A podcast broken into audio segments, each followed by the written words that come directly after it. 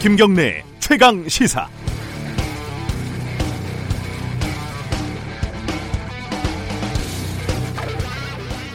지난달에요 황교안 자유한국당 대표가 갑자기 검찰에 출석한 적이 있었죠. 그 패스트트랙 관련 수사였는데 이게 굉장히 의외의 일이기도 했고 갑작스러운 일이기도 했습니다.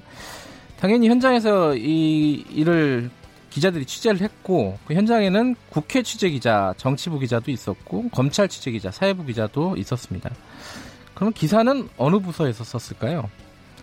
이게 나중에 보니까 언론사마다 다 달랐더라고요.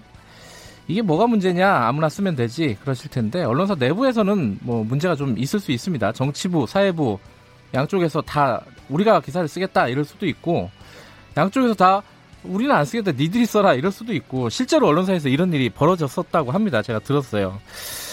어, 최근에 그 타다를 검찰이 기소를 했는데 국토부 그리고 검찰 청와대 말이 조금씩 다르지 않습니까 지금? 뭔가 사부작 사부작 자기 일을 했습니다. 그게 각 부처가 다 책임이 걸려 있어요. 그 모두의 책임이 있는 거니까 또 아무의 책임도 없었던 상황입니다.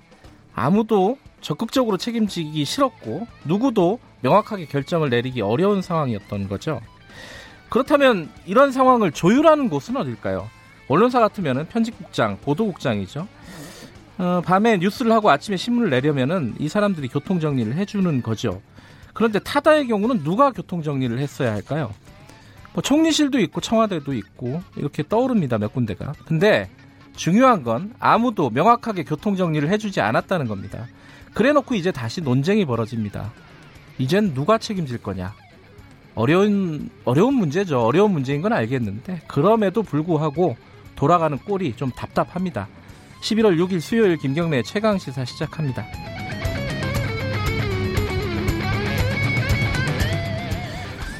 김경래 최강 시사는 유튜브 라이브로도 함께 하고 계십니다. 샵 9730으로 문자 보내주시면요. 짧은 문자는 50원, 긴 문자 100원 들어가고요. 저희들이 공유하도록 하겠습니다. 스마트폰 애플리케이션 콩 이용하시면 무료로 참여하실 수 있습니다. 자 오늘 수요일이네요. 주요 뉴스 브리핑 시작하겠습니다. 고발 뉴스 민동기 기자 어김없이 나와 계십니다. 안녕하세요. 안녕하십니까. 어 이게 대학 입시 공정성 문제가 불거진 이후에 교육부에서 학종 학생부 종합전형 실태 조사를 했죠. 그렇습니다. 결과가 나왔습니다. 어제 이제 13개 대학의 최근 4년간 입학 전형 자료를 분석한 결과를 발표를 했거든요. 예. 아, 주요 대학들이 자율형 사립고나 외고, 과학고 출신 학생들을 일반 고보다 훨씬 더 높은 비율로 선발해 온 것으로 나타났습니다. 과학 연, 영재고에 다니면 일반 고등학교보다 학생부 종합 전형으로 이들 대학에 진학할 가능성이 약 2.9배 높은 것으로 확인이 됐는데요. 네. 한 대학 같은 경우에는 어학이나 수학, 과학 등을 잘하는 특기자 전형을 만든 다음에 입학 정원의 70% 정도를 외고나 과학고 출신 학생으로 선발을 하기도 했습니다. 그리고 일부 대학에서는 서류 평가 과정에서 고교 유형별 등급 자료를 활용한 정황도 이번에 확인이 됐는데요. 네. 근데 농어촌이라든가 저소득층 학생들 같은 경우에는 수능보다 이 학생부 종합 전형으로 어, 주요 대학에 입학하는 그런 사례가 많았거든요. 음. 그러니까 지금 뭐 학종이 금수저 전형이다 이런 의혹이 불거졌는데 이 명확한 상관관계는 교육부도 입증을 하지 못했다는 그런 얘기입니다.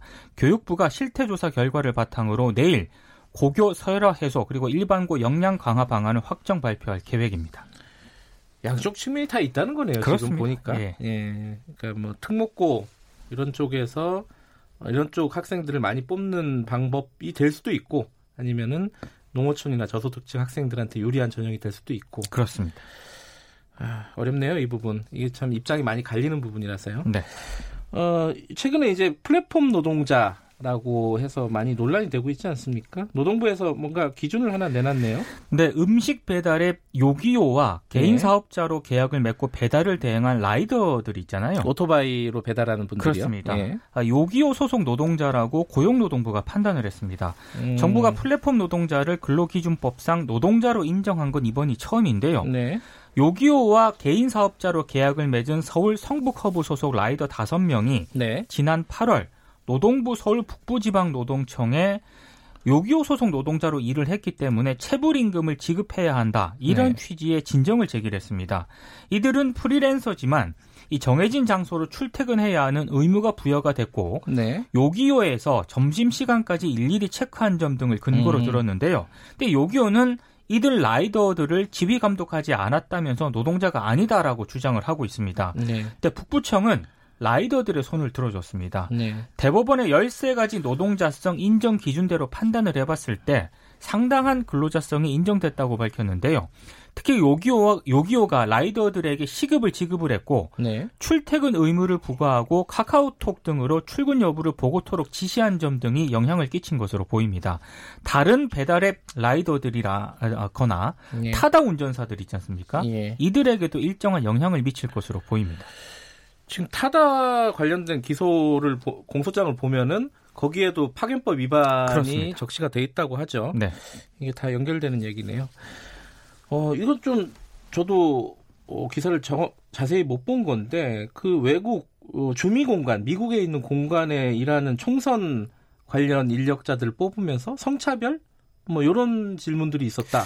어떤 내용이에요, 이건? 예, 아직도 이런 발언을 하시는 분들이 있더라고요. 예. 그러니까 미국 주요 공간 소속 선거관이 내년 4월 총선 재외 인력 그 재외 선거 지원 인력 채용 과정에서 성차별 등 부적절한 언사를 한 것으로 확인이 됐는데요. 예. 이게 경향신문이 보도한 내용입니다. 아. 지난달 말에 미국 미국 동부 소재 대형 공간의 재외 선거 신고 신청 접수 요원 모집에 이제 A 씨가 응시를 했습니다. 근데 면접이 시작이 되니까 이 선고관이 남편은 무슨 일을 하느냐, 어, 아이가 몇이냐, 아이들 학교는 누가 데려다 주느냐, 이런 질문을 계속 이어갔다고 합니다. 이건 개인적으로 궁금한 거 아니에요? 이걸 왜, 물어, 왜, 물어보죠, 이거? 직무와도 상관이 없는데 네. 왜 물었는지 모르겠는데요. 해당 선고관은 그 업무에 대해서도 솔직히 삐끼 노릇 한다고 보면 된다. 이렇게 설명을 했습니다. 아, 그래요? 예. 그러니까 모집 어. 안내문에는요, 담당 업무를 국외 부재자, 재외선거인 신고 신청 안내 이렇게 뭐 규정을 하고 있거든요. 네. 이에 대해서 선관위 측은 용어 선택상 부적절한 점이 있었던 것에 대해서 유감을 표하고 재발 방지를 위해 노력하겠다라고 밝혔는데 원활한 업무 수행을 위해 질문을 했던 것이라고 설명을 했거든요. 네. 이 부분은 좀 이해가 안 갑니다. 요새는 이런 질문 하면 안 됩니다. 아, 그럼요. 네. 예. 뭐 굳이 개인적인 일을 왜 알려고 하는지 잘 모르겠어요. 그렇습니다. 다음 소식 전해주시죠. 그 문재인 대통령이 아베 총리에게 한 얘기가 지금 일본 언론들 통해서 좀 나오고 있습니다. 그 11분 동안 환담을 가지지 않았습니까? 네. 그러니까 일본 입장은 이해할 수 있다. 아, 지금 여러 가지 선택지를 생각할 수 있다고 얘기를 했고요. 계속 대화하고 싶다 이런 얘기를 했습니다. 그러니까 강제징용 피해자 배상 문제와 관련해서 네. 여러 가지 선택지를 생각할 수 있다. 이렇게 문재인 대통령이 아베 총리에게 얘기를 했다는 건데요. 네. 특히 청와대 고위 관계자를 대화 창구로 삼는 방안도 제시를 했고 이에 대해서 아베 총리는 한일 청구권 협정에 관한 원칙을 바꾸는 것은 없지만 대화는 계속하자 이런 얘기를 했다고 합니다. 그리고 지금 문희상 국회의장이 일본을 방문 중인데요. 네. 어제 도쿄 와세다 대학에서 특강을 가졌거든요. 한일 기업 기부금 그리고 국민성금 화해치유재단의 자녀기금으로 재원을 마련을 해서 강제징용 위안부 피해자에게 위자료를 지급하는 내용의 방안을 또 제안을 하기도 했습니다. 어, 어제 이제 야당 쪽에서 이제 물갈이 관련된 좀 발언이 있었습니다. 자유한국당 김태흠 의원이 국회에서 기자회견을 가졌거든요. 영남권, 서울 강남 3구 등 3선 이상 의원들 그리고 전현직 당 지도부 지도자를 자처하는 인사들은 용퇴를 하든지 수도권 험지에 출마해 주길 바란다. 이렇게 얘기를 했습니다. 지금 자유한국당 의원 109명 가운데 3선 이상 중진은 모두 35명이고요. 네. 김태웅 의원이 지목한 영남권과 강남 3구의 3선 이상은 이들 가운데 절반가량인 16명입니다. 근데 이 중에 불출마 선언을 한 사람은 김무성 의원 한 명뿐이거든요. 음. 초선 의원들은 조만간 집단 대응도 모색하는 것으로 전해졌는데요. 친박계로 분류되는 이들이 황교안 대표를 직접 겨냥한 것 자체가 대단히 이례적이다 이런 평가가 나오고 있습니다. 그리고 비례대표 초선인 유민봉 자유한국당 의원이 오늘 기자회견을 열고요. 총선 불출마를 재확인하면서 중진 불출마를 또 촉구할 예정인데요. 이번에 쇄신 대상으로 지목된 일부 중진 같은 경우에는 이런 식으로 퇴진시키자는 건 정치 공학적인 발상이라고 반발을 하고 있습니다. 한동안 좀 진통이 이어질 것 같습니다. 총선 앞두고 이런 뉴스는 계속 있을 것 같습니다. 그렇습니다. 오늘 뉴스는 여기까지 듣죠. 고맙습니다. 네, 고맙습니다. 뉴스 브리핑 고발뉴스 민동기 기자였고요. 김경래 최강 시사 듣고 계신 지금 시각은 7시 35분입니다.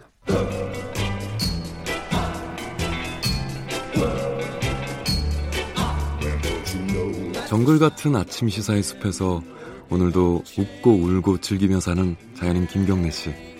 그의 하루 일과는 KBS 1라디오 김경래의 최강 시사를 진행하는 것으로 시작합니다. 어, 그런데 이게 무슨 소리죠? 아침부터 열심히 준비한 자연인 김경래의 밥상 같이 드셔보실래요?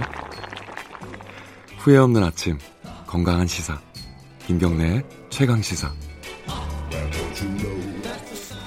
김경래 최강 시사 듣고 계십니다.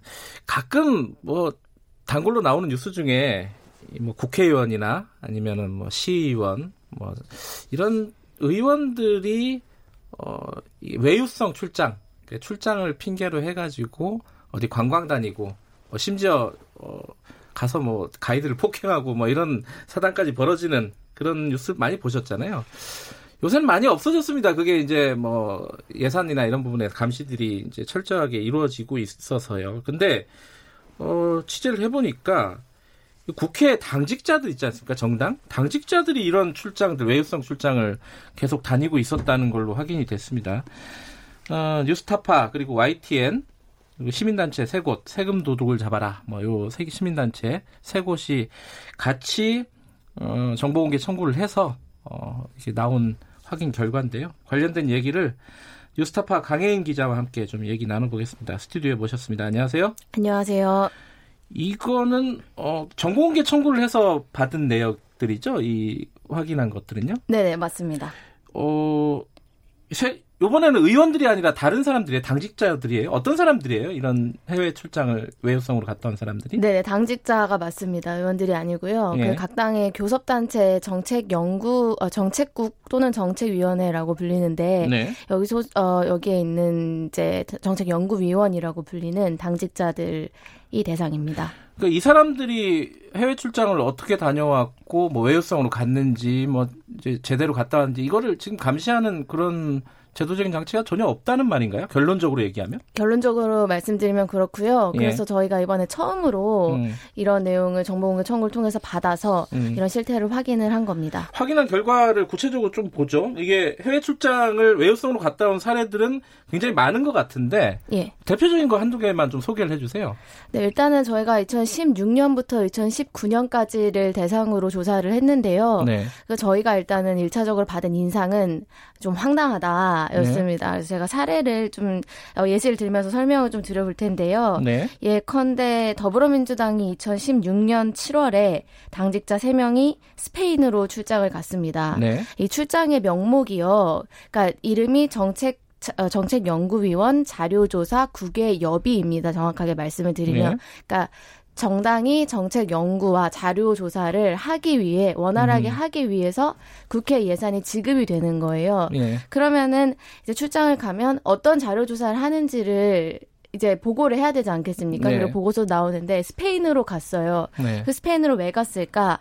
저희가 계획서를 보니까 스페인 문화권의 입법기관을 조사하기 위해서 간다라는. 거예요. 네. 입법기관이라고 하면 뭐 의회나 뭐 이런 걸 텐데. 예. 그래서 이제 보고서에 보면 스페인 국회도 다녀오고 뭐 여기저기를 다녀왔다. 예. 근데 저희가 이제 일일이 거기에 나와 있는 기관들의 기관들을 상대로 질의를 했어요. 이 이제 당사 당시에 이 당사자들이 직접 간 게 맞냐, 공식적인 방문 기록이 있냐. 일단 스페인 국회 상원 같은 경우에는 해당 기관에 한국인들이 온 적이 없다. 아, 라고 그래요? 이야기를 예, 어. 하고요.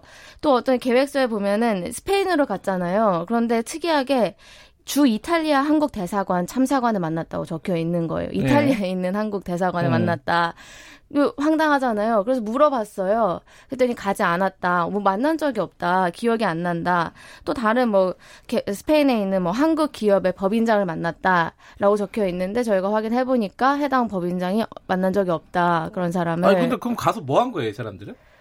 그래서 이제 저희는 뭐 그들이 이렇게 보고서가 그런 식으로 일단 되어 있기 때문에 네. 정확하게 무엇을 했는지는 알 수가 없고요. 이제 다만 이제 보고서 뒤에 보면은 이제 우리가 다녀왔다, 현지를 다녀왔다라는 취지로 이제 그 자- 사진을 올려놓습니다. 근데 그 중에 하나를 보면은 뭐 예컨대 마드리드의 그 축구장에 이제 그 셀카로 이렇게 인증샷을 찍어가지고 축구장을 갔군요. 네네. 거나 뭐 다른 사진은 뭐 프라도 미술관 마드리 마드리드에 아, 있는 프라도 미술관 미술관 이런 데 갔군요. 네, 를 다녀왔다 라고 이제 있는 음. 거예요. 그러면 제가 아까 이제 스페인에 스페인 문화권의 입법기관을 조사하러 이들이 간 네. 겁니다. 그래서 예산을 지원받은 거예요. 그런데 전혀 관련된 조사를 하지 않다고 저희는 볼 수밖에 없는 거죠. 근데 얘기를 듣다 보니까 이게 좀 화가 나야 되는데 좀 뭐랄까요 좀 슬프네요 얘기가 이렇게까지 해야 되나 그 자기 돈으로 하면 되지 그 나라 돈으로 어찌 됐든 예. 본인들 취재를 했잖아요 본인들은 뭐라 그래요 가서 뭐 해- 똑바로 했다고 항변을 합니까 아니요, 뭐 예를 들어서 그 왜 스페인에서 주 이탈리아 한국 대사관을 만나셨냐라고 물었을 때는 그건 오기가 있었다. 아, 잘못 썼다 예. 지난번에 있었던 보고서 양식을 그대로 가지고 와서 뭐 이렇게 음. 지우고 이렇게 쓰다 보니까 그건 그대로 들어갔다. 다만 뭐 나름대로 열심히 했다. 뭐 이런 축구장으로 왜 식으로 갔다 그래요 그 그것까지는 저희가 아 알겠습니다 그 다른 사례 뭐 더불어민주당 얘기했으니까 예. 뭐 새누 아 지금 뭐 야당 얘기도 하나 예. 네네 그 이제 뭐 이런 게 사실 여야를 가리지 않는 네. 그런 관행이거든요. 그래서 일단은 야당 중에 그 새누리당 케이스를 하나 말씀을 그러니까 드리면 자유한국당이 전신 얘기하는 거죠 네네. 예. 그 2016년 5월 달에 네. 새누리당은 당직자 두 명이 미국으로 출장을 갔습니다. 그때는 이제 앵커님 혹시 캘리포니아의 샌프란시스코와 예. 라스베가스? 예. 아, 라스베가스는 캘리포니아 주가 아닌데. 그래요? 그건 몰라요, 저는. 네. 가까이 있는 것만 알아요. 그 캘리포 이들이 이제 캘리포니아의 라스베가스하고 아, 아니, 죄송합니다. 샌프란시스코와 로스앤젤레스를 갔어요. 네. 왜 갔을 왜 간 것 같으세요? 어, 대선이니까 뭐, 선거 제도를 연구하러 갔겠죠. 네네 선거 제도를 연구한다고 미국의 뭐, 갔는데요. 투표나 선거나 뭐 이런 제도들. 예. 네네. 애초에 파- 보고된 것은 그게 맞습니다. 예. 근데 저희가 이제 보고서를 봤는데 캘리포니아 주도 또 굉장히 커요. 근데 네. 라스베가스는 캘리포니아 주가 아니거든요, 예. 심지어.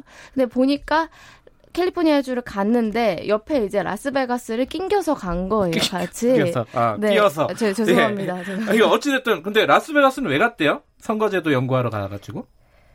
아, 저희가, 그러니까 딱 이유가 없는 겁니다. 이제 왜 가, 도, 도대체 음. 왜 가신 거냐. 이건 저희가 좀 이상한 것 같다. 네. 선거제도랑은 전혀 무관해 보이는 곳이다. 물어봤을 거 아니에요, 그죠? 예, 여쭤봤죠. 그랬더니. 음, 뭐, 그냥 뭐, 다양하게 선거 제도를 네. 전체적으로 제도와 문화를 연구하기 위해서 간 거니까, 그런 뭐 음. 좋은 취지로 이해를 해 달라라고, 음, 이제 당사자는 좀 해명을 한 상태고요. 좀 공색한 해명이군요. 예, 네. 그렇습니다. 딱히 뭐 할 말은 없겠죠. 뭐 라스베가스 가서 선거제도를 연구하기는 쉽지는 않을 테니까요. 예, 뭐. 그러니까 이런 것들이 아까 말씀하신 대로 여야 그리고 해마다 계속해서 벌어지고 있다는 거죠. 예, 예, 그렇습니다. 근데 전 이해가 잘 안 되는 게 다른 부처들은 예, 예. 해외 출장 한번 가려면 굉장히 까다롭지 않습니까? 이게 뭐 보고서도 써야 되고 다 해야 되는데 여기는 보고서 같은 거 안 써요? 예, 보고서를 쓰는데요. 예. 그것에 대한 일단 이제 뭐 스크리닝 같은 게 없는 거예요. 그러니까 음. 저희가 취재를 할 때 말씀드렸다시피 황당한 것들이 좀 있거든요. 아까 이거는 뭐 축구장에서 셀카 찍은 걸 보고서로 올렸다. 네네 그렇죠. 어. 그리고 뭐 라스베가스나 이런 주- 출, 그 출장의 목적과는 관계가 없는 기관을 간다거나 네. 뭐 오타도 되게 많고요. 근데 이런 거를 저희가 이게 1차적으로만 봐도 딱 한눈에 들어오는 것들인데 이게 국회 사무처에서 예산을 지급하는 게 국회 사무처인데 네. 사무처에서 전혀 이런 거를 이제 보고 있지 않더라고요. 왜 안 보는 거죠? 무서워서? 정당이? 그럼, 그럼 모른지 잘 모르겠네요. 원래 안 본 거죠, 그냥. 네, 원래 관행적으로. 관행적으로 그렇습니다. 음흠. 이 예산의 예산이라는 것 자체가 네. 뭐 이야기를 들어보니까 각 당 교섭 단체한테 연구를 잘 하라, 활발히 하라라는 목적으로 지원을 하는 예산이다. 네. 그렇기 때문에 이거를 뭐 꼼꼼하게 이들이 왜 거길 가며 어떻게 보고서를 작성했는지는 우린 지원하는 거기 때문에 각 당에서 알아서 좀 해야 한다. 알아서 해라. 그렇 이거 핑퐁식으로 아하. 그렇죠. 이제 사무처에서는 당이 알아서 해야 되는 게 아니냐. 당에서는 보고서를 그렇게 쓰는데 사무처에서 보고서에 대 예컨대 보고서에 대한 뭐 어떤 음. 뭐 조건이 있지 않다. 그래서 이런 식으로 뭐 짧게 쓰거나 베껴 쓰거나 하는 거다. 이런 식으로. 그러니까 결과적으로는 아무도 감시하지 않는다는 거네요. 예, 맞습니다. 국회가 갖고 있는 뭐 여러 가지 특권 중에 하나인데 네. 이게 또 연말에 주로 간다면서요? 이런 외유성 출장을 연말에 뭐 네, 그러니까 저희가 취재한 것들 중에 몇 가지 케이스가 연말에 뭐 네.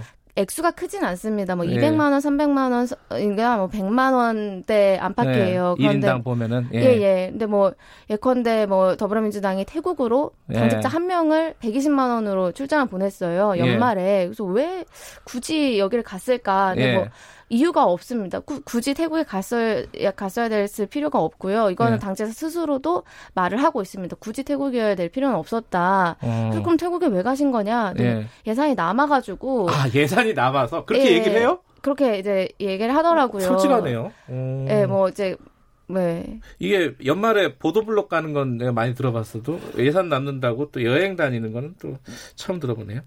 어찌됐건 요 부분들은 올해는 못 가겠네요. 지금 11월인데 이렇게 방송 나가고 이래가지고요. 아, 이제 뭐 예산이 또 남, 남았을 거기 때문에 예. 이번에는 좀 가도 그래도 이제 저희 보도로 인해 조금은 좀 꼼꼼하게 보고서를 쓰지 않을까. 음, 가긴 기대를 갈. 것 같다. 예. 어찌됐든 뭐 이런 사례들도 있고 사실은 아까 말씀드린 뭐 세금 도둑을 잡아라 이런 어, 시민단체들과 함께 이런 국회 세금 낭비 계속 보도를 하고 있지 않습니까? 네네. 제가 언뜻 이- 이 자리에서 최강 시사에서도 한번 말씀드렸어요. 그 어, 정책개발비라고 의원들이 요, 요것들을 횡령한 혐의가 있다. 네. 어, 요런 얘기들을 작년에 작년 말부터 올해 초까지 좀 했었는데 네. 그 당시에 시민단체에서 뭐 예를 들어 자유한국당 이은재 의원, 더불어민주당 백재 의원 등등을 고발을 했어요. 네. 이거 수사는 어떻게 되고 있습니까? 수사가요. 네. 그 잠깐 말씀을 드리면은 그러니까 입법 및 정책 개발비 관련해서 저희가 이제 뭐 말씀하신 것처럼 이제 그 자료를 예산을 받아가지고 자료 연구를 해야 되는데 실제로 확인해 보니까 뭐 보좌관의 지인한테 이걸 용역을 맡겨가지고 하거나 뭐 이런 식으로 해서 이런 수법들로 이제 세금이 좀 이렇게 낭비가 오남용이 됐다라고 저희가 보도를 한 거고요. 혐의가 있는 거죠. 예. 네네. 그래서 이제 그 시민단체 세금 도둑 잡아라 공동대표 등이 예. 그 의원들 10명을 대상으로 이제 검찰에 고발을 했습니다. 그게 지난해 10월이고요. 예. 이게 아, 남부지검 그게 지난해 10월이에요?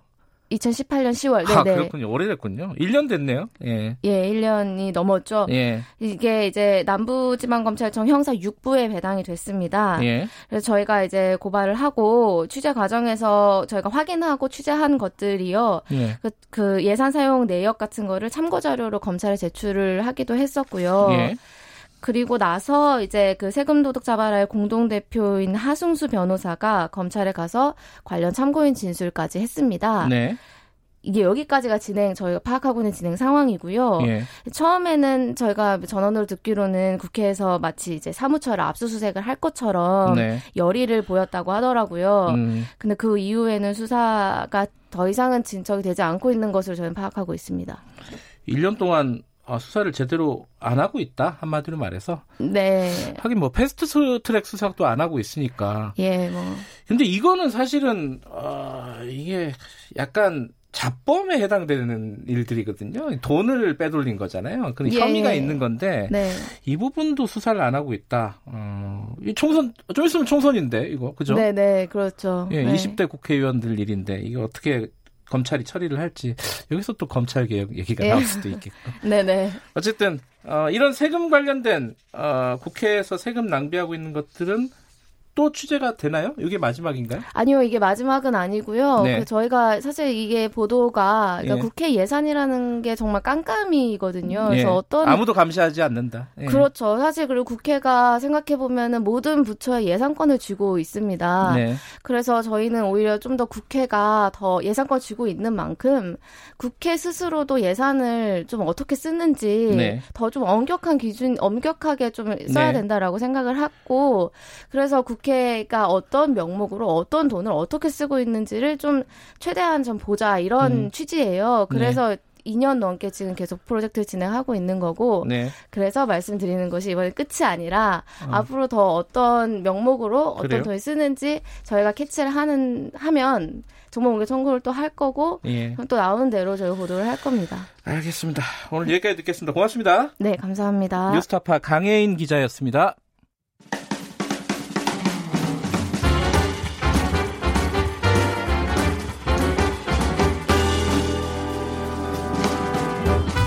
여러분의 아침을 책임집니다. 김경래의 최강 시사.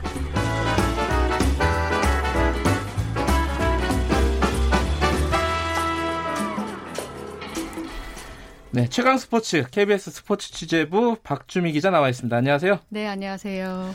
아, 아 잠깐만. 이 손흥민 선수 그. 그세 경기 출장 정지 받았다가 약간 감경이 됐다면서요? 어떻게 네. 됐습니까? 그 소식 안 그래도 전해드리려고 네, 했는데 저도 아침에 뉴스 언뜻 봤어요. 예. 새벽 3시에 BBC랑 스카이 스포츠 등 영국 현지 언론에서 breaking news라고 그래서 긴급 속보다 이렇게 음. 이제 뉴스가 나왔는데 FA 그러니까 영국 축구협회가 징계를 철회를 했습니다. 아, 철회를 했어요? 네, 징계를? 네. 어, 그래요? 그러면서 이게 엄밀히 따지면 그 경기에서 나온 손흥민 선수의 퇴장이 아니다. 아, 퇴장 자체가 그렇죠. 부적절했다. 네, 레드 어, 카드가 그래요? 아니다. 오. 그래서 손흥민 선수가 다음 리그 경기부터 나올 수 있습니다. 한 경기도 그러면 출장 정지가 아닌 거예요? 네, 네, 네. 손흥민 퇴장이- 선수한테 굉장히 다행이네요. 근데 왜 그런 결정을 내렸죠? 그 FA가 보기에는 네. 당시에는 EPL 사무국이 밝힌 것처럼 상대 선수의 심각한 부상을 입힌 시초가 된 것 같지만 네. 이 선수가 이제 고의성이 없었다는 거에 음, 주목을 했거든요. 네네. 토트넘 구단이 즉각 항의를 한 게 고의성이 없었지 않냐 이거였잖아요. 음, 그러면서 네. 그거를 많이 참작한 것 같아요. 받아줬다. 네. 그 항의를. 네. 아, 그렇군요. 손흥민 선수 잘 됐네요. 그죠? 그럼 다음 경기부터 뛸 수 있다. 챔피언스 리그. 네, 예. 뛸수 있고 내일 유럽 챔피언스리그 어, 경기를 앞두고 내일인가요? 네, 음. 내일 새벽에 하고 있는데 그래서 오늘 공식 훈련 때 영상을 이제 토트넘 구단에서 공개를 했어요. 네. 보니까 한결 마음이 가벼워졌는지 밝은 음. 표정으로 훈련에 임하고 있었습니다. 그 다친 선수는 고메즈 선수였나요? 고메스 선수. 예, 고메즈 네. 선수도 회복 빨리 했으면 좋겠고 그러니까요. 손흥민 선수도 뭐 뭐랄까 다음 경기부터 음, 예, 네. 좀 안심이 되네요. 자, 다른 축구 소식 좀 알아보죠. 17세 이하 월드컵 네. 계속 하고 있잖아요. 네. 오, 어떻게 됐습니까? 왜 이렇게 잘하는지 모르겠어요. 또 잘하고 있어요? 네네네. 월드컵 8강에 진출했거든요. 아, 8강까지 올라갔어요, 네. 또? 예. 우리 17세 이하 청소년 대표팀이 한국 그러니까 한국 청소년 대표팀이 17세 17세 이하 월드컵에서의 최고 성적이 8강인데 네. 우리 대표팀이 이번에 또 해냈어요. 음. 8강에 이르는데 16강전에서 이제 방금 끝났거든요. 조금 네. 전에 끝났는데 앙골라랑 만났는데 앙골라가 사실 아프리카에 속한 나라이긴 한데 우리나라가 상대해보지는 않아서 이 음. 나라가 어떤 나라인지를 몸으로 부딪혀본 이 경험이 없었어요. 깜깜이었군요. 네. 예. 그런데 이제 분석하기로는 정말 스피드가 빠르다. 음. 그리고 체력이 좋고 아프리카 그 특유의 어떤 기술이 좋을 것이다라고 네. 좀 잔뜩 긴장을 했는지 초반에는 좀 약간 조심스러운 경기를 하더라고요. 음흠. 너무 나대지 않고 약간 나서지 않고 예. 그랬는데 전반 중반에 33분에 이 우리 결승골이 터졌습니다. 음. 어, 이 상황이 어땠냐면요. 굉장히, 어, 그 앙골라 수비진이 좀 느슨한 틈을 타서 우리 선수들이 되게 재치 있게 이 파고들었어요. 골문을 파고들었는데, 네. 최민서 선수가 결국 골망을 흔들었거든요. 예. 그러니까 이제 이 골을 하나 잘 지켜서 1대0 승리를 해서 8강에 올라갔는데, 막판에는 골키퍼의 활약도 돋보였고요. 음. 근데 8강에서 우리가 누구를 만날지 궁금하잖아요. 아직 몰라요? 일본과 멕시코가 16강을 치르는데 아, 내일 새벽에 치릅니다. 한일전이 될 수도 있어요? 한일전이 될 수도 있어요. 아, 재밌네요, 이거. 이게 한일전이 어. 되면 지난 6월에 우리가 20세 이하 월드컵에서 네. 16강에서 우리가 한일전을 해서 이겼거든요. 네. 형들의 기운을 받아서 좀 우리 음흠. 동생들도 잘 이기길 바랍니다. 아, 얘기하다 보니까 시간이 다 됐네. 어, 네. 아니, 짧게 이강인 선수 어떻게 됐어요? 이강인 선수 오늘 유럽 챔피언스 리그에서 생애 처음으로 선발 출전해서요. 네. 54분을 뛰고 교체 아웃됐습니다. 아, 생애 처음으로 네.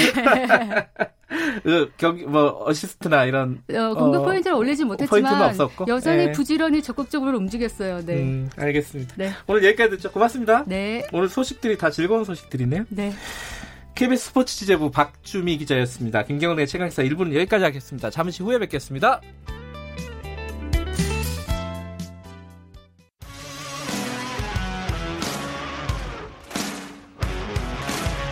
뉴스타파 기자 김경래 최강 시사.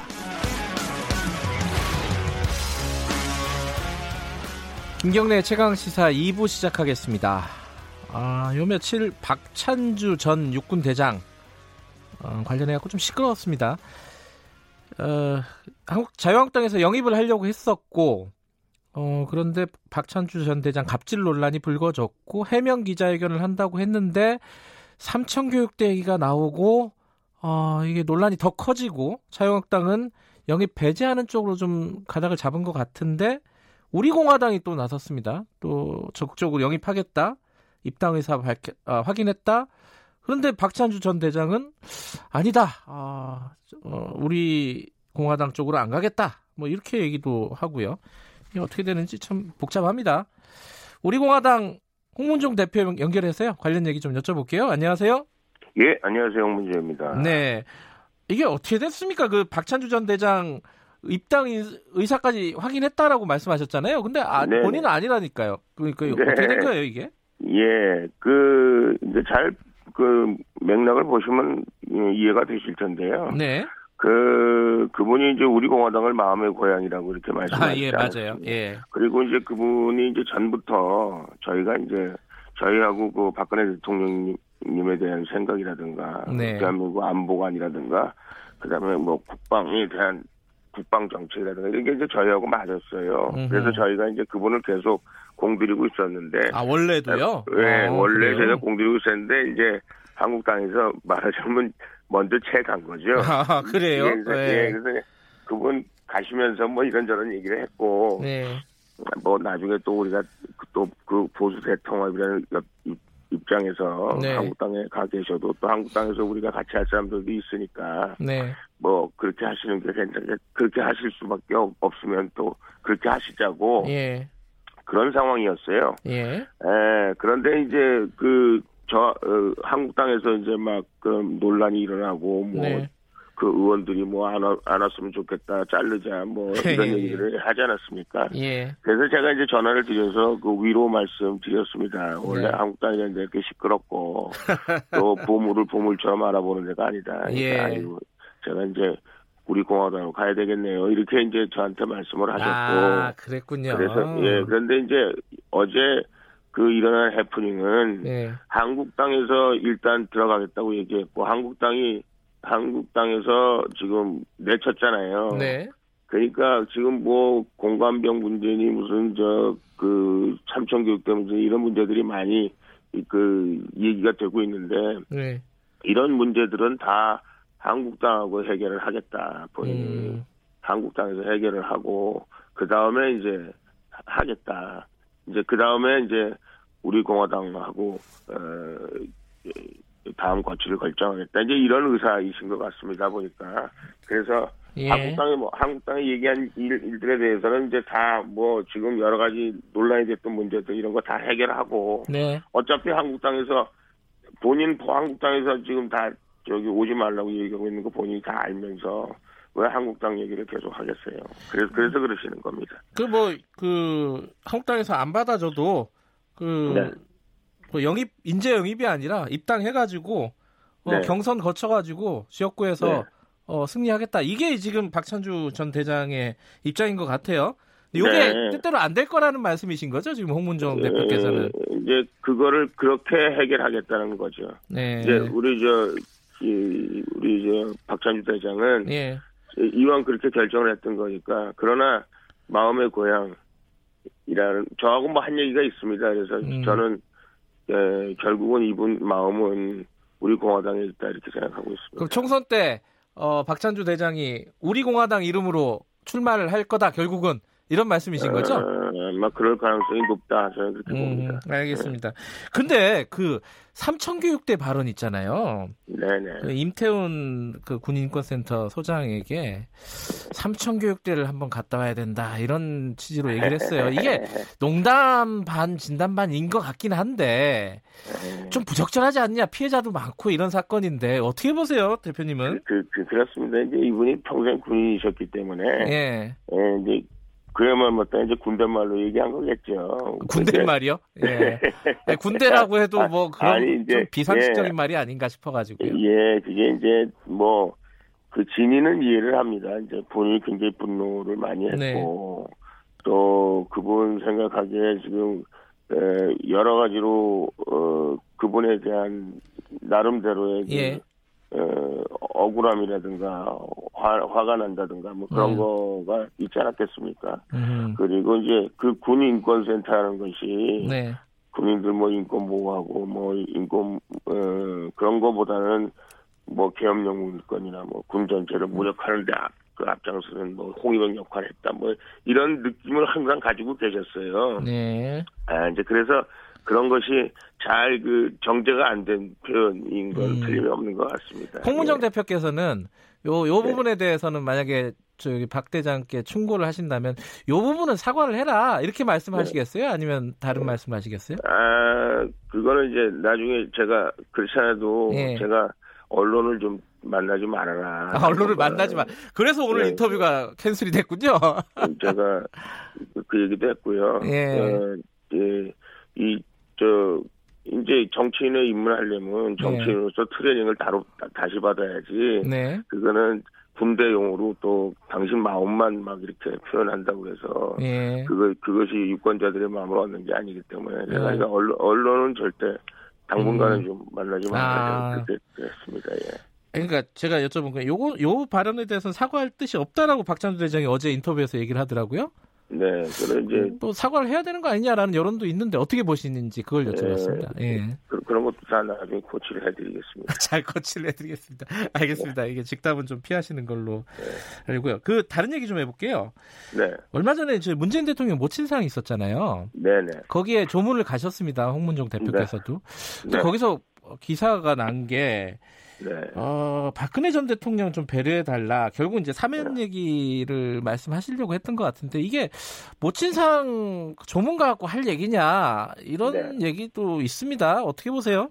어, 원래 이제 그 문재인 대통령께서 조문을 안 받는다고 그러셨잖아요. 네네. 예, 그래서 그런데 이제 당 대표는 받겠다 이렇게 입장이 바뀌셨어요. 네.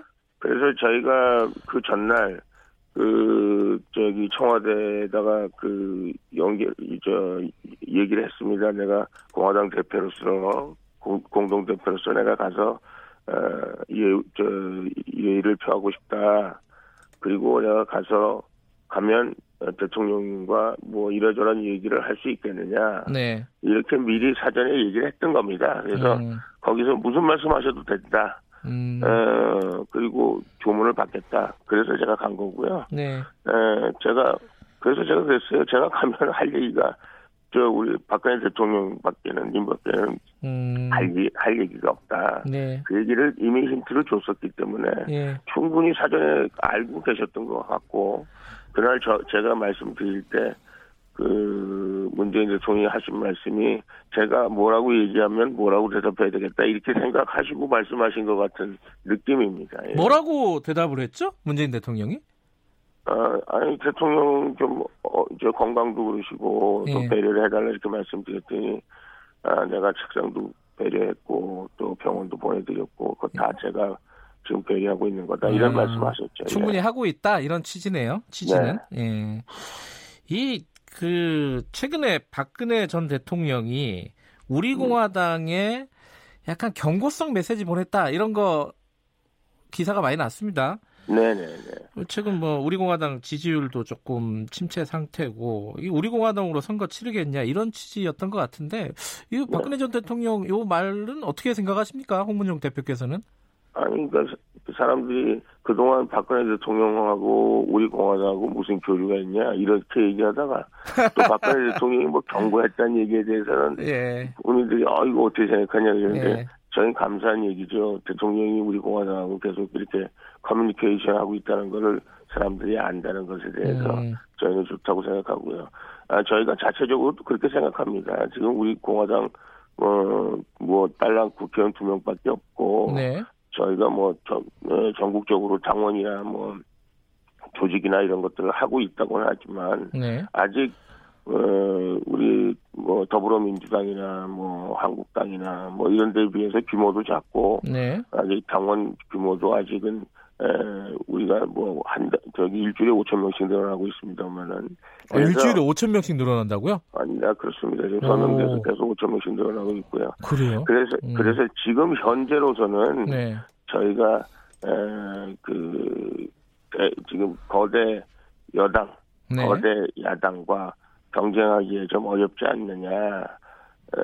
어, 사이즈나 뭐 이런 게 있어서 시- 시스템에 있어서 그런 걸 그 걱정하는 분들의 말씀이시죠. 합쳐라 네. 이런 뜻 아닌가요 혹시?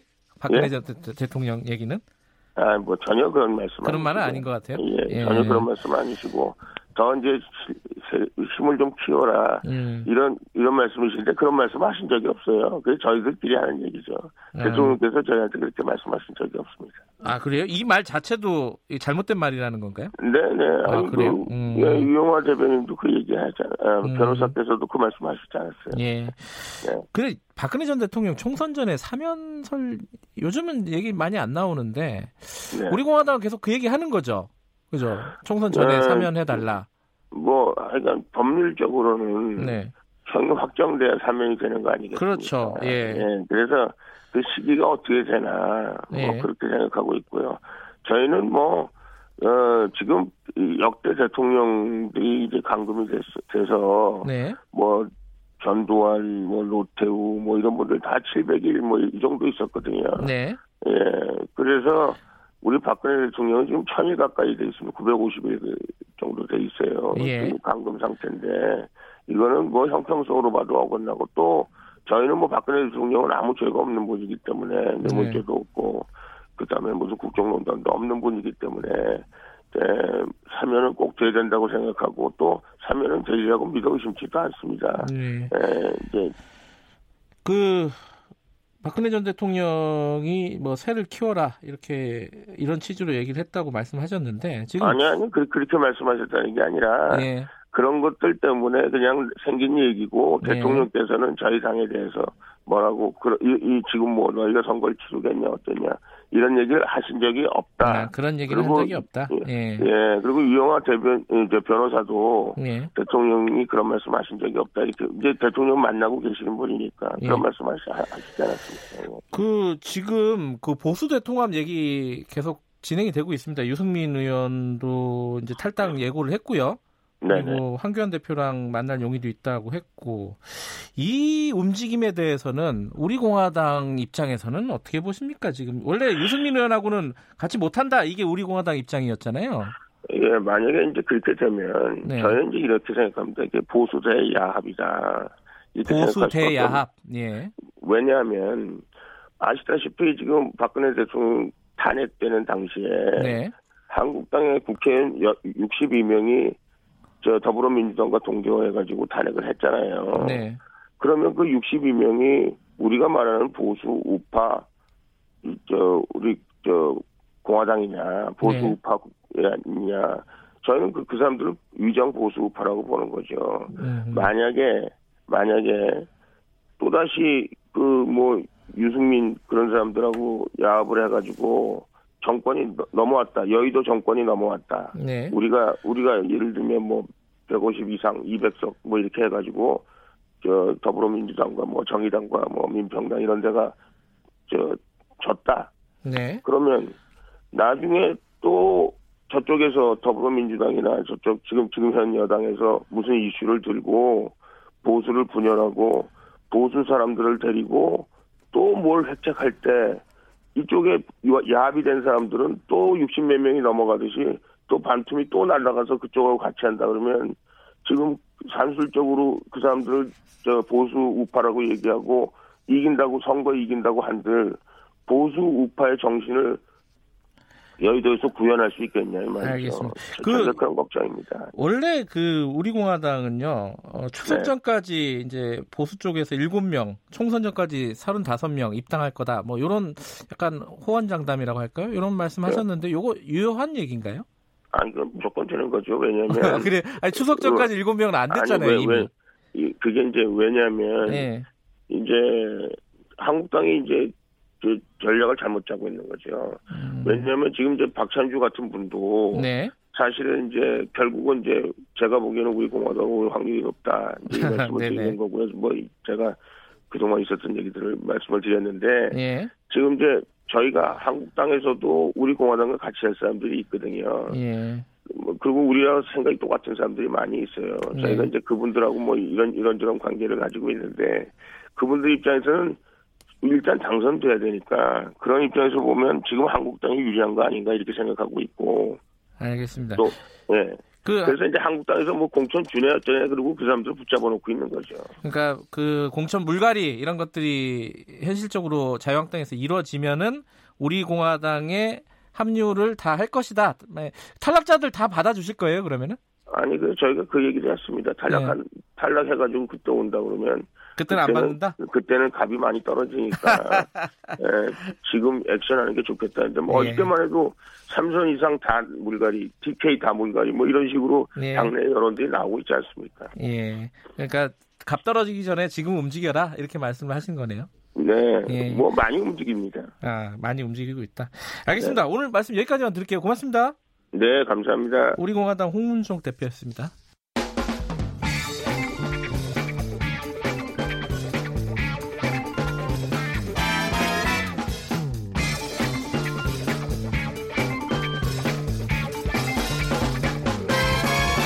윤태곤의 눈.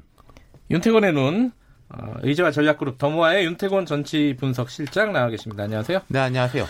오늘 정치권 얘기 좀 이어가 네. 볼게요. 어, 총선 모드로 다 들어갔죠, 사실상? 그렇죠. 뭐 총선 기획단이 양당에서 다 뜨고 또 중진들 불출마 시키자 물갈이 하자 이런 이야기 나오고 실제로는 정기국회 끝나면은 본물 터질 거예요. 이런 음. 식의 이제 흐름들이 예. 그리고 국민들은 아직 솔직히 총선에 대한 관심이 덜한 것 같고 그래요. 하지만 분명히 여의도는 장이 서고 있다. 음, 언론들도. 관심이 뜨겁죠, 그렇죠. 사실은. 예. 근데 이 양당, 거대 양당이 총선 기획단이라는 걸 만들었어요. 네. 이게 선대위하고는 또 다른 거죠? 그렇죠. 민주당이고 한국당이고 다 선대위 꾸릴 거예요. 예. 민주당은 다음 달 정기국회 끝나고 바로 선대위 출범시킬 계획인데 그럼 한 12월 10일쯤 되는 건데 네. 사실 총선 기획단은 한시적 기구입니다. 음흠. 아, 여기서 논의되는 것들 중에 괜찮은 것은 선대위가 넘겨받고 네. 조금 뭐 아니다 싶은 것은 슬그머니 이제 사라지는 것이고 그러니까 의미가 없다고 볼 수는 없지만은 총선 기획단에서 중요한 걸 결정하고 그런 건 아니고요. 네. 조금 더 박하게 말하면은 버텨주는 곳이기도 해요. 뭘 버텨준다는 거죠? 자, 예컨대 민주당의 경우에 뭐 이낙연 총리가 당으로 돌아와서 무슨 역할을 맡고 또 뭐 여러 정당들이 누구는 공천 탈락시키고 누구는 영입하고 전략 공천 막 이런 시점이 있을 거 아니겠습니까? 네. 12월부터 이게 시작이 됐던데 그때까지 버텨주는 거예요. 그러면서 음. 좀 좋은 이야기하고 민심 수렴하고 음. 뭐 한 카드를 이제 한두 개 던져 봐 가지고 아 이 카드는 괜찮구나 이 카드는 음. 별로구나라는 걸 이제 걸러 주는 정도의 역할을 하는 그 거죠. 선대위 뜨기 전에 본격적으로 그렇죠. 뜨기 전에 분위기도 잡고 맞습니다. 어, 막 그런 역할을 하는 예. 거군요. 근데 어쨌든 청와대도 또 이 총선 뭐 바람을 탈 수밖에 없는 거 아닙니까? 그렇죠. 자, 이게 볼 때 제가 그런 말씀드렸는데 조국 전 장관 국면에서 왜 이제 민주당 지도부가 사과라든지 이런 부분에 대해서 조금 꺼려하는 것일까? 그건 자기 책임 인정에 대한 부분도 있지만은 말하자면 당이 방파제 역할이거든요.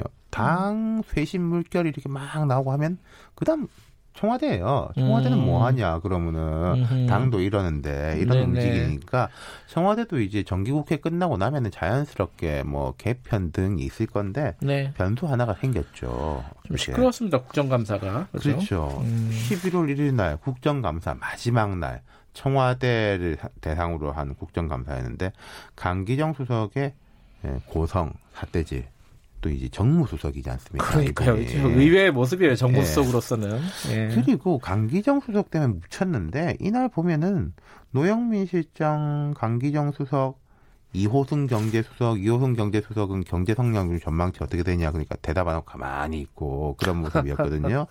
정의용 안보실장도 지금 이제 그 뭐 말이 다르다 국방부하고 국정원하고 안보실장하고 ICBM 이- 관련해서요? 예, 이동식 발사대 예. 문제 이 부분에서도 좀 상당히 공격적이었어요 정의용 실장이. 음흠.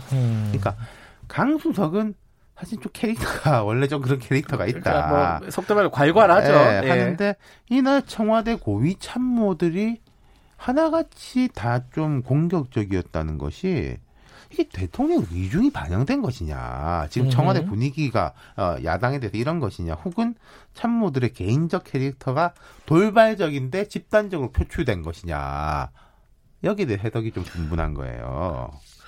어떻게 보세요? 이거 좀 헷갈리네요. 저는 좀 둘 다 섞여 있는 거 아닌가 음. 싶은데 그런데 네. 여기서 좀 떼서 보면은 강기정 수석에 대해서는 여당 내에서도 심했다. 특히 음. 이제 정무수석이 그리고 지금 연말 이 시점이라는 게 뭡니까?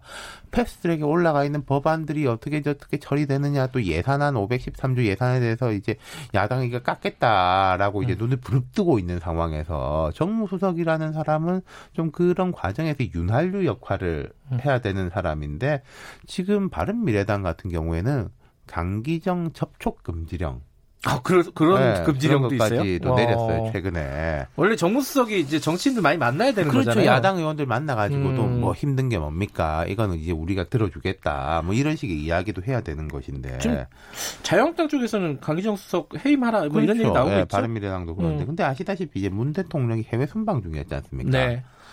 어제 늦게 귀국했어요. 음흠. 그럼 오늘 오후쯤에는 뭔가가 여기에 대한 메시지라든지 입장이 나오기는 할 건데 이런 면이 있어요. 현실적으로 강기정 수석 한 명을 해임하기도 어려워요. 네. 지금 이제 청와대 개편하고 개각은 빨래 한 12월 정기국회 이후에 연동돼서 가는 것인데 네. 여기서 강기정 정무수석 한 명만 덜렁 교체하냐? 그럼 또 그 교체할 사람은 누가 있느냐 등등 등의 문제. 그런데 네. 야당이 이런 이 압박을 하는 거 지금 국회 운영위원회에서 이제 7일 날 전체 회의 열기로 했는데 네. 그 예산 심의 네. 때문에요. 네. 안 한다 그러거든요. 밀어놨어요. 음. 예. 그리고 이 여야 3당 간의 경제 민생 법안 처리 관련 첫 실무 회동도 최소화됐고 또 약간 멀리 내다보자면은 문희상 의장이 지금 한일 관계에 대해 가지고 뭔가 중재안에 대한 네. 것도 내놓는데 이것도 사실 국회에서 의논해야 되는 거거든요. 여기서 강기정 수석 문제는 되게 좀 껄끄러워졌다. 지금 국회가 어, 움직이고 있는데 또 다시 약간 파행 비슷한 분위기로 가고 있는 거네요. 그러니까 이런 거죠. 그러면은 어 청와대 입장에서 예를 들어서 비서실장이 유감 표명을 하면은 이거 야당이 이 정도면 받아줄 것이냐, 음. 혹은 뭐 대통령이 간접적으로라도 뭐라 말을 해야 될 것이냐에 대해 가지고 물밑에서 타진을 하는 역할이 사실은 원래 정무수석이 해야 되는. 역할인데 나에 대해서 어떻게 하면은 되겠습니까?라고 물어. 봐야 정상인데 모르겠습니다. 물어보고 있을 걸로 저는 기대를 하는데 이 부분이 지금 이제 돌발적인 변수가 됐다. 어쨌든 이 문제로 인해서 청와대 쇄신 개편은 기정사실이 돼버렸다. 더더욱 시간 문제일 뿐이다는 거죠. 시간의 문제일 뿐이다. 그렇습니다. 어떤 방식으로든지 진행이 될 것이다. 예. 고맙습니다. 감사합니다. 윤태곤 정치분석실장이었습니다. 김경래 최강시사 2부는 여기까지 하겠습니다. 잠시 후 3부에서 뵙고요. 일부 지역에서는 해당 지역 방송 보내드립니다.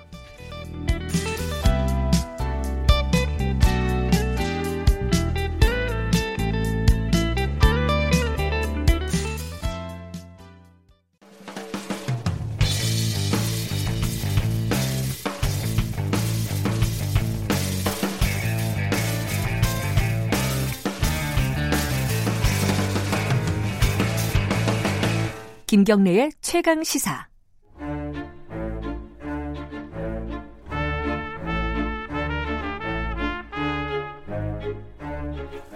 수요일마다 돌아오는 영화 스포 최강 시사 영화 코너 스포일러 시간입니다. 최강희 영화 평론가님 나와 계십니다. 안녕하세요. 네, 안녕하세요. 반갑습니다. 아 이게 뉴스는 현재를 다루는 거잖아요. 네. 영화는 미래도 많이 다루죠. 오늘은 미래 네. 영화. 예, 예, 예. 미래를 다루긴 하는데, 네. 그, 대부분의 영화가 다루는 미래의 모습은 행복한 미래가 많을까요? 어두운 미래가 많을까요?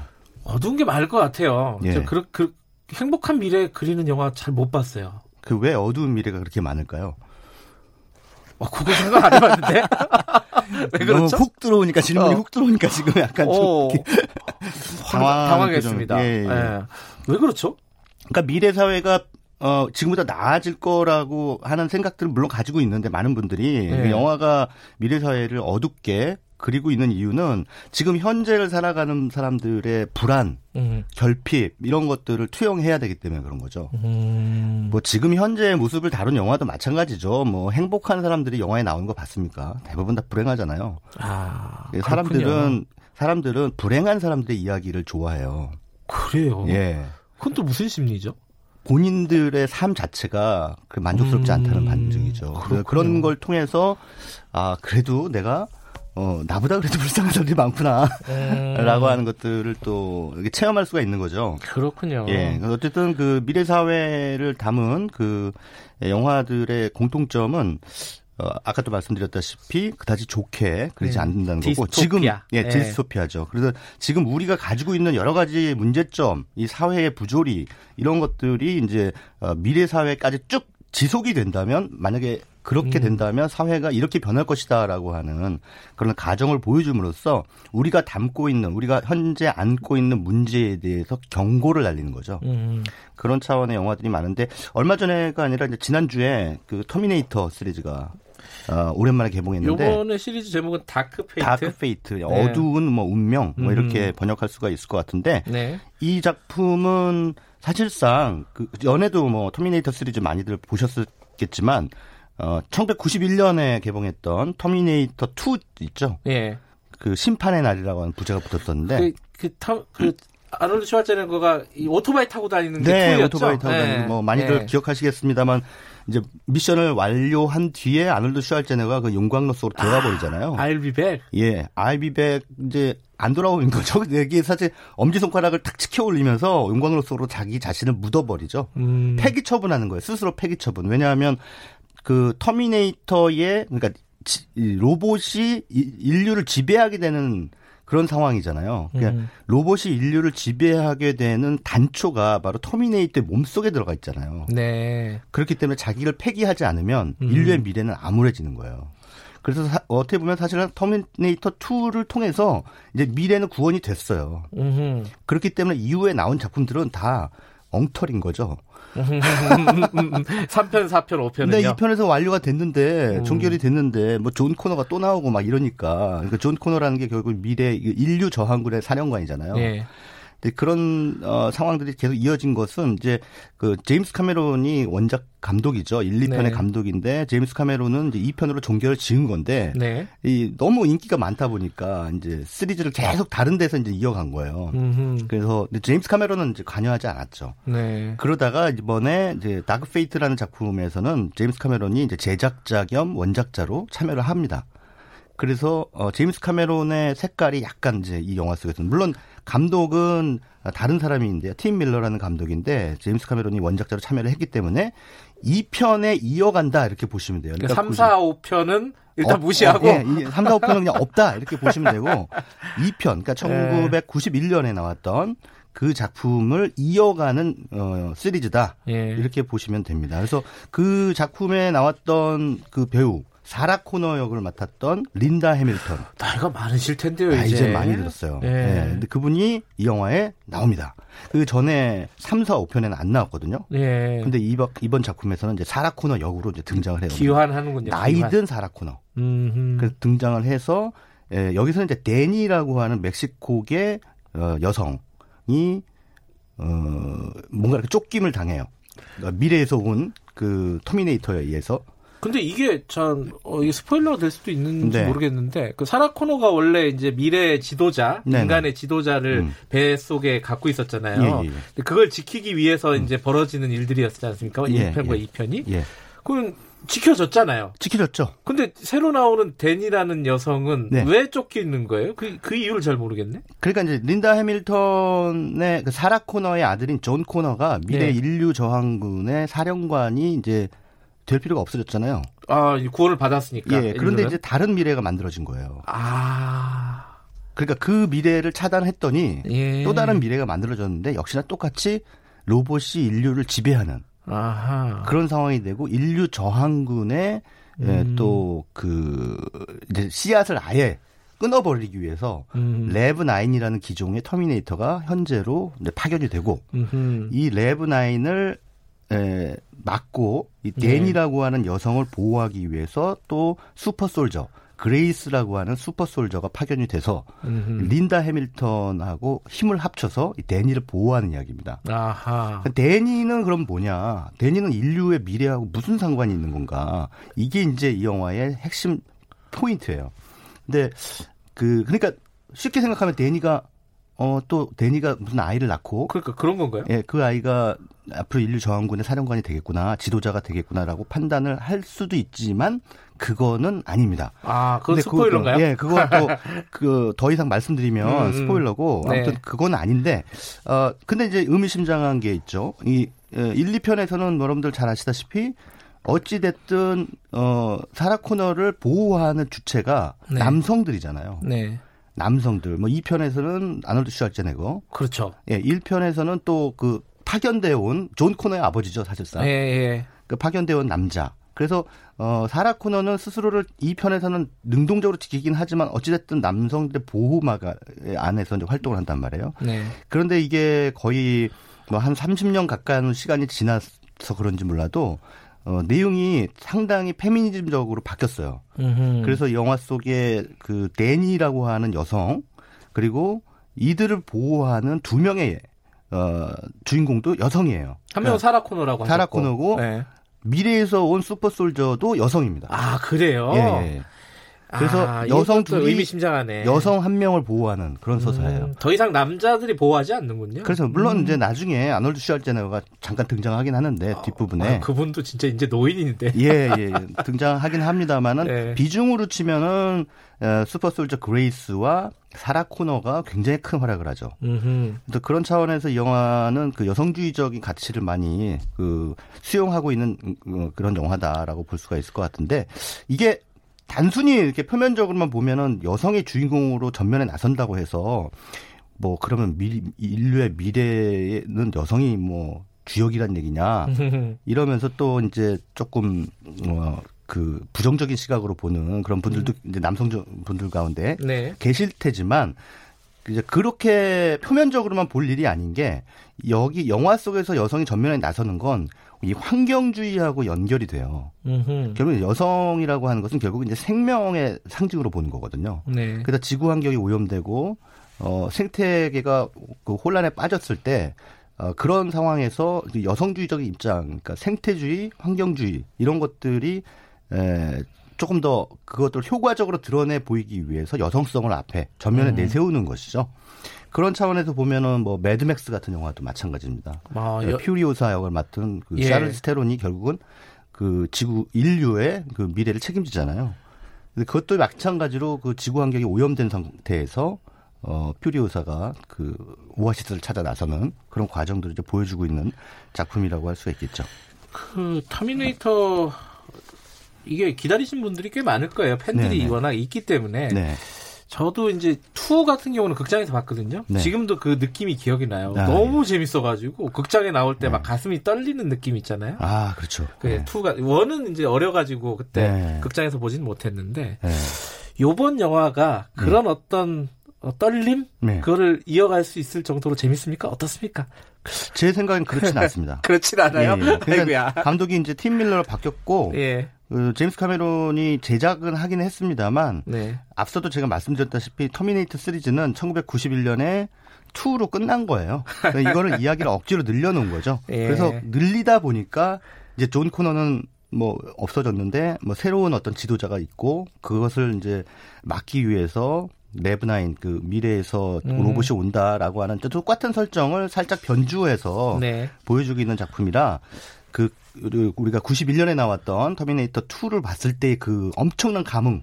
와, 음. 영화를 어떻게 저렇게 만들 수 있지? 그러니까요. 저렇게 재밌게 만들 수 있지?라고 했던 그런 느낌은 살짝 좀 희석된 느낌입니다. 음, 알겠습니다. 그럼 어쨌든 지금 오늘 하고 있는 얘기는 네. 미래 디스토피아, 어, 암울한 미래를 다룬 영화들인데 다른 영화도 좀 소개해 주시죠. 네, 그러니까 일단 그 미래의 인류 사회가 어떻게 될 것인가 아까 처음에 제가 별로 좋지 않게 네. 본다라고 말씀드렸는데 가장 먼저 떠오르는 영화가 이제 아까 좀 환경주의라는 말씀을 드렸죠. 그 인터스텔라라고 하는 영화 많이들 보셨을 거예요. 우리나라에서 천만이 넘었던 영화고. 이게 천만이 넘었어요? 예. 오, 천만이 그렇구나. 넘었습니다. 예. 그 여기 왜 천만이 넘었냐면 제가 분석하기에는 이 영화 속에 웜홀, 블랙홀 이런 굉장히 그 물리학적인 용어들이 예. 많이 나오잖아요. 그래서 이제 어머니, 아버님들이 이제 자녀들 교육을 위해서 과학 교육을 위해서 많이들 보여줬다. 아니 영화 재밌어요. 그리고 인터스텔라라는 영화 자체가 뭐 우주를 배경으로 한 가족 드라마니까 그러니까 아버지하고 딸 간의 예, 그, 예. 저는 그 부분이 되게 재밌더라고요. 맞습니다. 예. 근데 이 영화의 설정은 의미심장하죠. 일단 어, 영화 처음에 등장하는 게 엄청난 미세먼지, 음. 대기 오염, 맨날 먼지. 그래서 집안에 먼지가 막 가득 싹 계속 쌓이지 않습니까? 음흠. 게다가 그 대기 오염 때문에 농사도 안 돼요. 아. 예, 영화 속의 그 설정이 그렇지 않습니까? 갑자기 좀 끔찍하네요. 예. 지금 요즘 먼지가 많아가지고. 예, 그 농사가 안 되니까 식량 부족 사태에 빠지게 되고, 음흠. 그러니까 지구가 완전히 전부, 전부 멘붕에 빠진 거죠. 네. 그래서 이제 이 지구를 대체할 다른 행성을 찾아 나서는 거잖아요. 네. 결국 이 주인공의 에, 임무라는 것이. 그래서 이 영화는 결국은 그 인류라고 하는 그 이 주인공 입장에서는 자기 가족을 뒤로 하고는 있습니다만 네. 인류는 더 큰 가족인 거죠. 그래서 음. 이 인류를 어, 인류에게 새로운 희망을 안겨주기 위해서 떠나는 그런 남자의 이야기를 담고 있는데 음, 영화가 보여주는 미래 사회의 모습은 사실은 그 설득력이 꽤 있어 보여요. 어떻게 아하. 보면 저렇게 될 수도 있겠다. 예. 지금 전 지구적인 뭐 문제, 환경 문제, 온난화라든가 등등의 네, 네. 기후 변화라든가 이런 것들 때문에 다양한 문제들이 발생을 하고 있는데 이게 이 국가 간 이해관계 때문에 이거 잘 해결이 안 되잖아요. 네. 이러다 보면은 이거 전 지구적인 합의가 이루어지지 않는다면 네. 인터스텔라가 그리고 있는 미래 사회도 어, 결코 어, 가상은 아닐 것이다라고 음. 하는 그런 생각이 듭니다. 그리고 또 한편의 영화가 이제 아주 오래전의 영화인데 2008년에 개봉했던 월 2라고 하는 픽사 애니메이션. 애니메이션. 이것도 네. 사실은 환경 문제 때문에 사람들이 지구를 떠난다는 설정입니다. 음흠.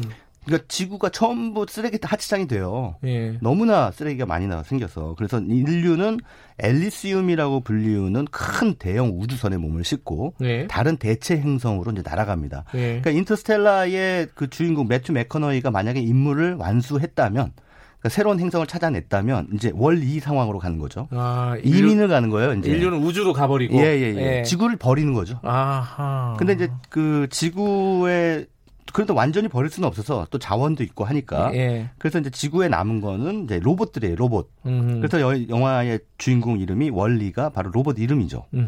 근데 이제 월리가 어, 지구에다 쓰레기 하치 그 폐기 처리하는 로봇입니다. 이제 그러다가 어쩌다가 이브라고 하는 여자 로봇을 만나서 사랑에 빠지고 음흠. 그러다가 앨리시움이라고 하는 인간이 탑승한 유, 이 유람 우주선에 이제 같이 타게 돼서 그 안에서 이제 뭔가 소동이 벌어지는 상황들을 보여주고 있는데 아, 의미심장한 건이 앨리시움이라는 에, 우주선에 탑승한 인간들의 모습이에요. 네. 인간들의 모습은 전부 안락 의자에 앉아서 앞에 있는 홀로그램 영상을 시청을 하고 있습니다. 어허. 그리고 뭐, 어, 자세히 보시면 아, 아시겠지만 모든 인간이 다 뒤룩뒤룩 비만이에요. 예, 아. 엄청난 비만이에요.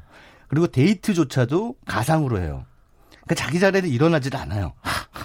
이러면서 이제 소위 말해 사이버 세계에 푹 빠진 상태에서 뒤룩뒤룩 살이 찌는 그런 비만형 인간. 이것이 음. 이제 미래 사회 인간이라고 이렇게 설정을 하는 거죠. 오히려 로봇이 굉장히 인간적이고. 로봇이 그 네. 엘리시움이라고 하는 유람선이 아니 그 우주선이 뭔가 어떤 모종의 위기에 빠지거든요. 근데 그 위기를 구해내는 건 로봇이에요. 인간들은 아무것도 상황이 어떻게 돌아가는지도 모르고 누워만 있으니까. 예. 그냥 누워만 있는 거예요. 그 우주선 이름이 엘리시움이 아니라 엘리시움. 엑시엄. 아, 엑시움. 예, 예. 엑시움. 엘리시움은 다른. 뭘 갖고 오신 다른 영화인데 네네네. 예, 헷갈렸습니다. 엑시움이라고 하는 예. 데 이제 탑승해 있는데 그래서 결국은 그것도 마찬가지로 월리에서 보여주는 인간의 음. 모습은 아, 지금 현재 그 이 스마트폰의 세계에 푹 빠져가지고 살고 있는 인간이 음흠. 에, 조금 더 지나면 저렇게 되지 않을까? 자기가 정말 막 진짜 아무것도 자기의 외모가 어떻게 변화가는지도 음. 모르는 상태에서 가상 세계 속의 아바타가 자기라고 믿고 살아가는 아, 그런 모습들을 이제 풍자하고 있는 거죠. 반성이 되네요. 예. 그래서 제가 이제 잠깐 착각한 그 네. 앨리시움이라고 하는 영화는 어, 2013년에 개봉했는데 앨리시움이라는 말은 낙원이란 뜻입니다. 아 그래요? 예. 아, 근데 이 영화는 이제 어, 소위 말하는 양극화 사회를 풍자하고 있어요. 그래서 음. 1%의 사람들만이 살 수 있는 지상 낙원이 따로 있고 그게 엘리시움. 예, 그게 엘리시움이고 나머지 인간들은 전부 정말 많이 오염된 지구에서 살아가다가 음. 이 영화의 주인공이 맷 데이먼인데 뭔가 모종의 산업재해를 입어서 치료를 받기 위해 알겠습니다. 1%만 산다는 엘리시움으로 간다. 뭐 그런 오늘, 얘기입니다. 예, 터미네이터, 인터스텔라, 엘리시움, 월리. 어, 다 괜찮은 영화들인 것 같아요. 저, 저 월리 보면서 울었던 기억이 나는데 왜 울었는지 기억이 잘 안 나네. 로봇의 사랑이 너무 감동적이어서 울으셨을 겁니다. 알겠습니다. 여기까지 예. 듣겠습니다. 고맙습니다. 네, 감사합니다. 최광희 영화평론가였습니다.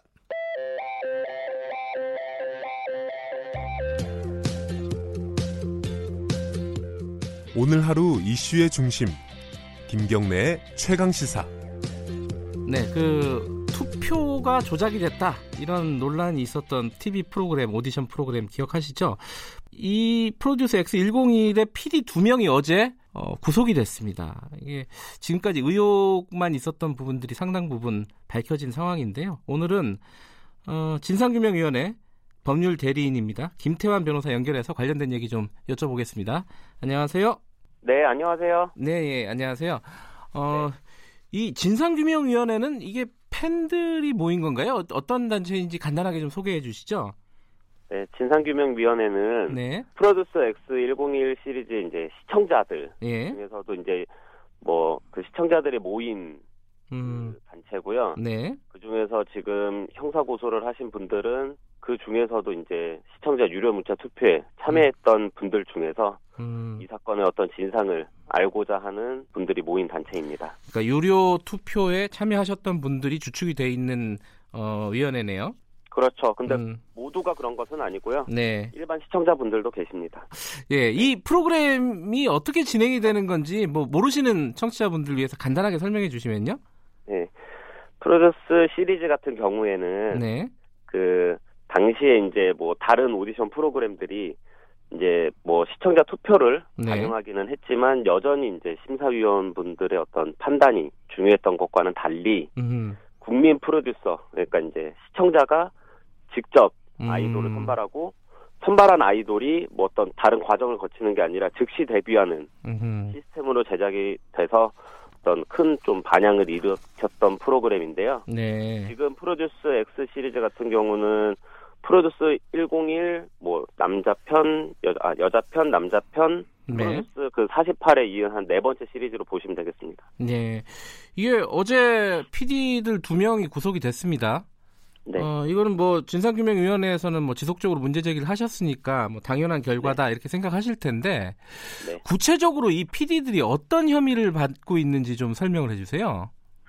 네, 그 현재 알려진 바로는 네. 어제 영장 실질 심사를 받은 피의자들이 네. 사기 그리고 위계에 의한 업무 방해 음. 그리고 배임 수재 혐의라고 알려져 있는데요. 예.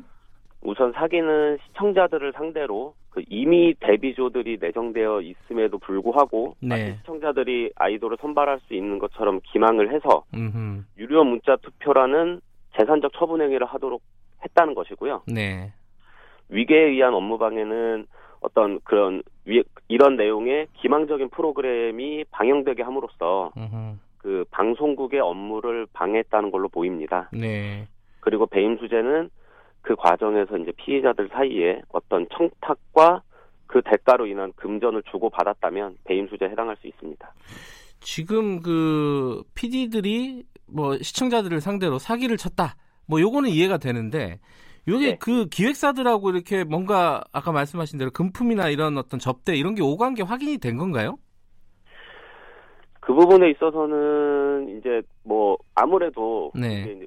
그 합리적인 의심이라고 볼 수 있겠는데요. 네. 그러니까 어 어떤 이 투표 결과를 수사기관에서 확인한 이후에 네. 어 원래는 탈락조 탈락을 했어야 될 연습생이 데뷔조에 포함이 됐다면 음흠. 그 연습생이 소속된 소속사를 아무래도 의심할 수밖에 없잖아요. 네네. 그래서 그 과정에서 어떤 PD의 계좌를 추적을 했었던 것이고, 음흠. 그리고 어떤 핸드폰이나 이런 부분들을 압수를 해서 네. 수사를 한 결과 어떤 청탁이나 그로 인한 대가 수수에 관련된 부분이 확인이 된 것 같고요. 네. 어제 또 한 언론사 보도로는 뭐 유흥업소에서 뭐 대가를 뭐 좀 접대를 받았다라는 정황도 있다라는 부분이 네. 뭐 보도가 된 것으로 알고 있습니다. 이게 그 그동안에 이제 투표했던 숫자가 좀 수상하다 처음에 발단은 거기서 네. 시작이 되지 않았습니까? 맞습니다. 확인해 보니까 이게 어, 어, 떤그 절차 중에 투표 절차 중에 어디에서 지금 조작이 이루어졌다 이렇게 지금 어, 확인이 된 건가요?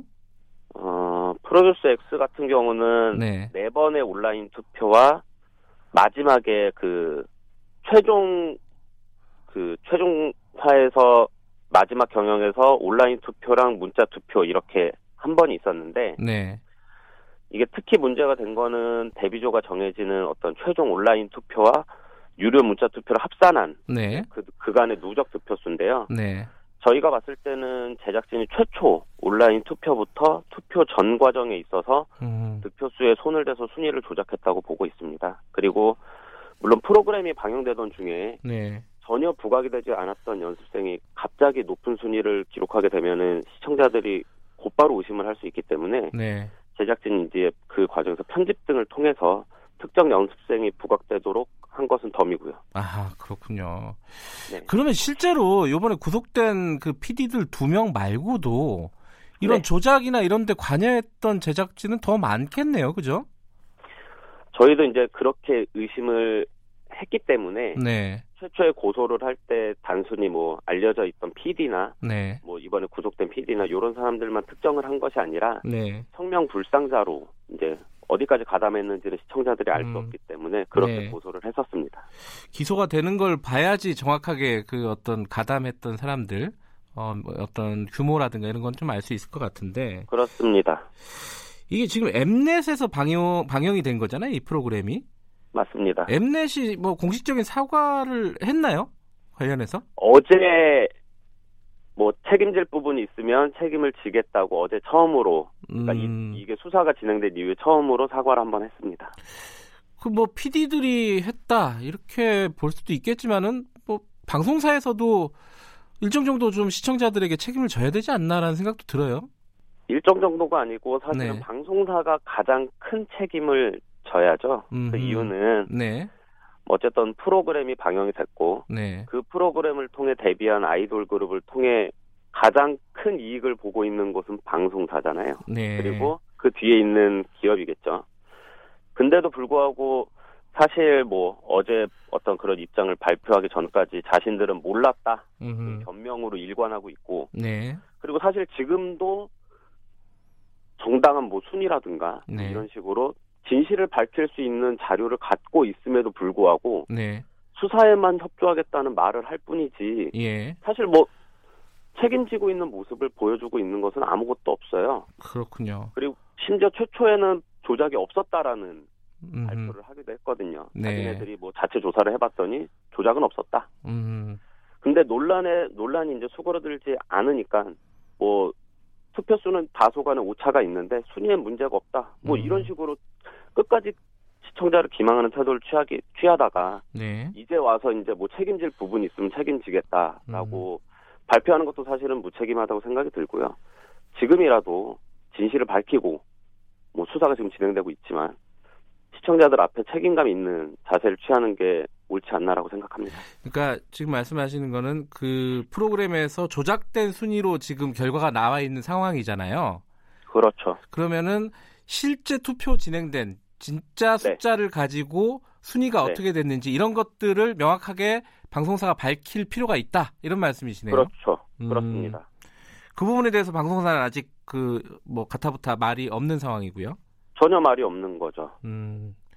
애초에 이 논란이 네. 시청자들이 그 득표수를 확인해 달라고 했을 때 그것만 확인해 줬으면 뭐 다소간의 어떤 진짜 뭐 뭐 제작진들은 물론 예. 어떤 비난을 받았겠지만 뭐 방송사가 약간 뭐 약간의 도의적인 책임 정도로 끝날 수 있었던 문제인데 네. 이거는 여기까지 이렇게 끌고 왔다는 것 자체가 사실은 방송사가 무책임한 태도로 일관했기 때문이거든요. 방송사 일을 키웠다 이렇게 볼 수도 있겠네요. 그렇죠. 예. 데이터를 공개하지 않았으니까요. 지금도 예. 그렇고요. 근데 그 유료 투표하고 이런 시청자분들, 팬분들은 어떤 보상을 받을 수 있나요? 일단은 보상이라고 하면은 네. 어, 일단 사기라는 범죄의 피해자기 때문에 네. 유료 문자 투표에 관련된 배상과 함께 네. 정신적 피해에 대한 손해배상도 받을 수는 있습니다. 음. 이제 다만 네. 현재 형사고소를 진행한 진상규명위원회의 경우에는 이제 진실을 밝히고자 하는 게 최우선 목표기 때문에 네. 손해배상에 대한 부분은 고려하고 있지 않습니다. 알겠습니다. 이게 어, 단순히 PD들 두 명 구속됐다 여기서 끝날 문제는 아니군요. 어, 진실을 밝히는 게 훨씬 더 중요한 문제다 이런 말씀이시네요. 네. 알겠습니다. 오늘 말씀 감사합니다. 네, 감사합니다. 네, 프로듀스 X 101 진상규명위원회 법률 대리인입니다. 김태환 변호사였습니다. 예, 11월 6일 수요일 어, 김경래 최강 시사 오늘 여기까지 하겠습니다. 수요일입니다. 이번 주 아직도 갈 길이 머네요. 저는 뉴스타파 기자 김경래였고요. 내일 아침 7시 25분 다시 돌아오겠습니다.